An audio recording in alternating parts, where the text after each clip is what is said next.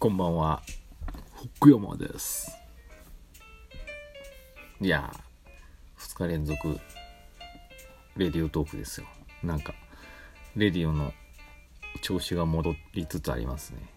今、あの、お昼、2時前に収録してますが、今日のね、火曜、火曜日じゃない、今日は木曜日か、18日木曜日の午後に収録しておりますけど、多分まあ毎回この時間がこのぐらいの時間が収録時間になるんでしょうね。非常にいいですね。静かで。今日あいにくの雨でねあれなんですけど。まあ皆さんどうすかね。どうすかねってね。急になんだよって日常生活は戻りつつあるけどやっぱあやつの力は強いですね。なんか。見えない力は。これはもう今までみたいに戻れないなと。感じておりますけど。まあすごい不安とともにワクワク感もありみたいな感じで。どうなっちゃうんだろうねみたいな。そんな余裕ないんですけど思っておりますと。えー、っとね何話そうね。何話そう。先にあそこあれ言っときますか。くにくにのコーナー。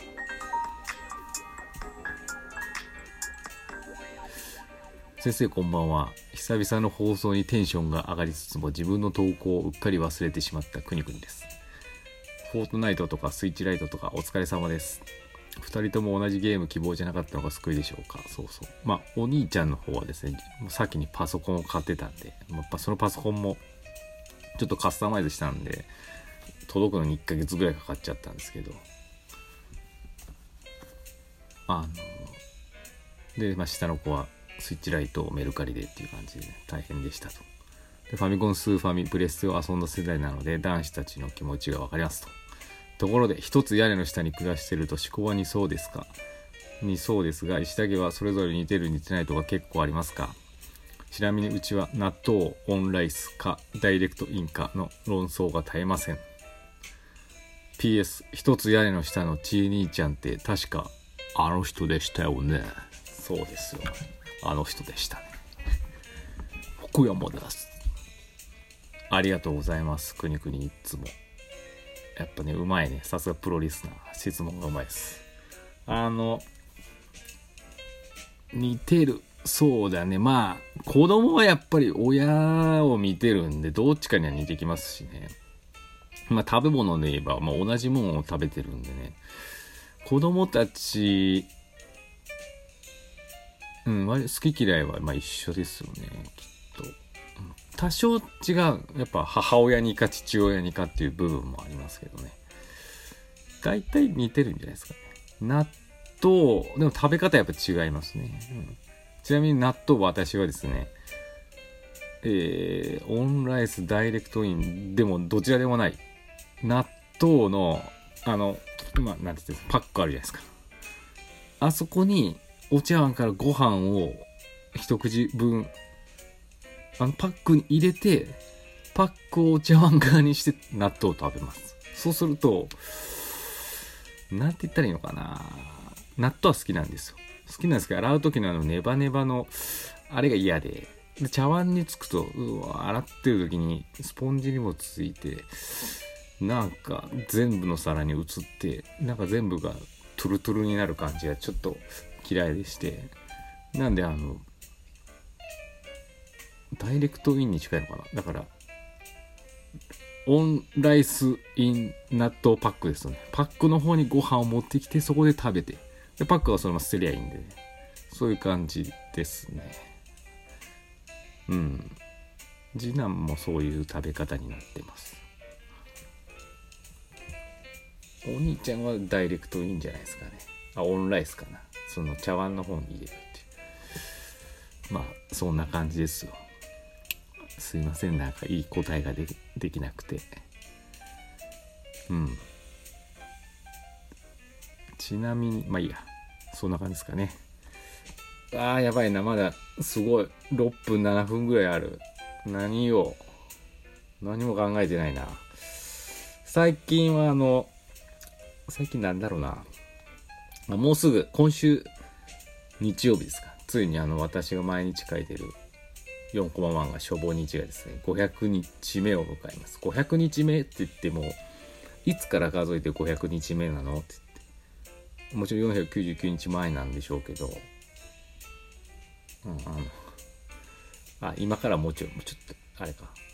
なんでそうなったかっていうと、あの、ワニのね、漫画、100日後日のワニあって、あ、これいいなと思って、その時、初望日が、な、何話ぐらいだったか、400弱ぐらいの、410とか、そんぐらい目だったんですよ。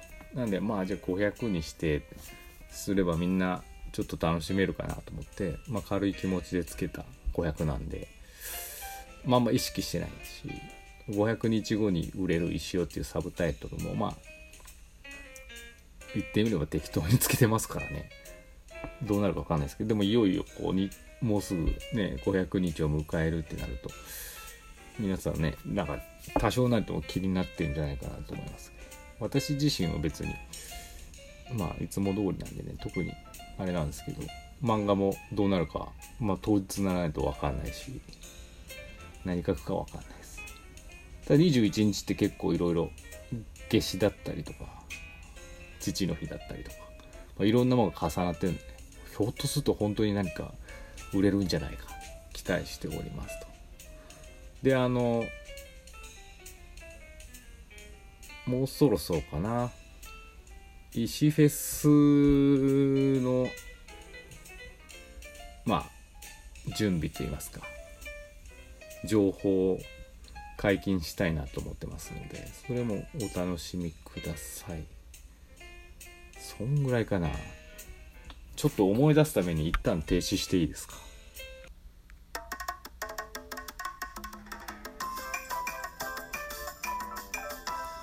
石尾のレディオ。思い出しました。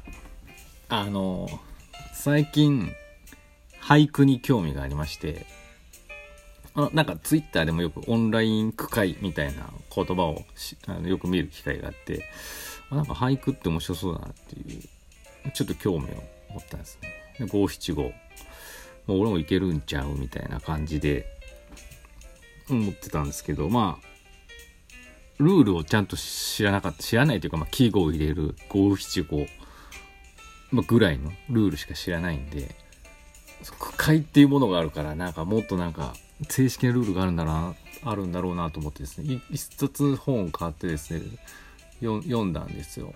そしたらまあ、読んでよかった。結論から言うと、非常に私向いてない。向いてないっていうかね、大怪我するところでしたね。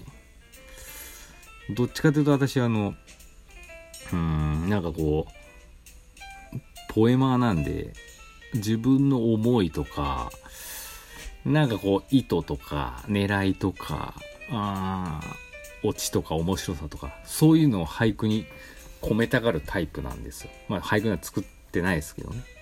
そういうのは俳句じゃねえんだっていうのを知りまして、ああ、なるほどと。よかった、怪我する前に読んでと思ってます。で、まだね、俳句もほとんど書いたことないんでね、真剣に。あの、なんとも言えないんですけど、あの、分かってないんですけど、結局俳句ってね、なんていうのかな、あ表現するもんじゃなくて、作るものだと思ってます。なんて言ったらいいのかな。うん、難しいんですけど、例えば塗り絵があるとすると、まあ、本当に枠はみ出さないように、一定のリズム、綺麗に塗るんだ、塗ってるんだけど、なんか一本だけ違う色があるとかそういうのが多分かっこいい俳句ででもまあパッと見わかんないねピンクで塗ってて一本だけなんかうっすら赤色がちょっと混じってたみたいな。よく見るとそう気づいたみたいな。そういうのが多分俳句で。でパッと見ちゃんと綺麗にはみ出さずに塗ってあるのが俳句だと思うんですけど僕の場合多分はみ出すんですよね線を。ほんでいろんな色塗ったりとか枠線がないところに勝手に枠線作って、えー、塗ったりとかそういうするタイプでこんな表現の自由だ感情のパッションだみたいなね。言い張るタイプなんですけど。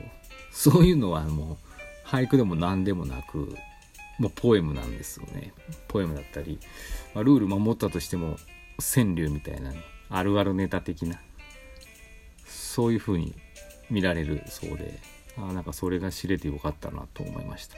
ただね、うん、非常にやっぱそれ知ったらね逆にやっぱ興味が湧いちゃっていつかまあなんか挑戦したいなと思ってます。非常になんだろうね俳句って多分誰が作ったか分かんないのがいいんでしょうね。個性が出せ出しちゃいけないような気がして。出るとなんかやっぱおかしな感じになっちゃうんでね。個性ないんだけどなんかなんかなんだろうね。本当に作業なんだろうね。表現じゃなくて作業を作るみたいな。だからねその辺が深いなっていうのは知れたね。たまに本を読むといいなと思いました。なんでひっそりとねひっそりとやっていきたいと思います。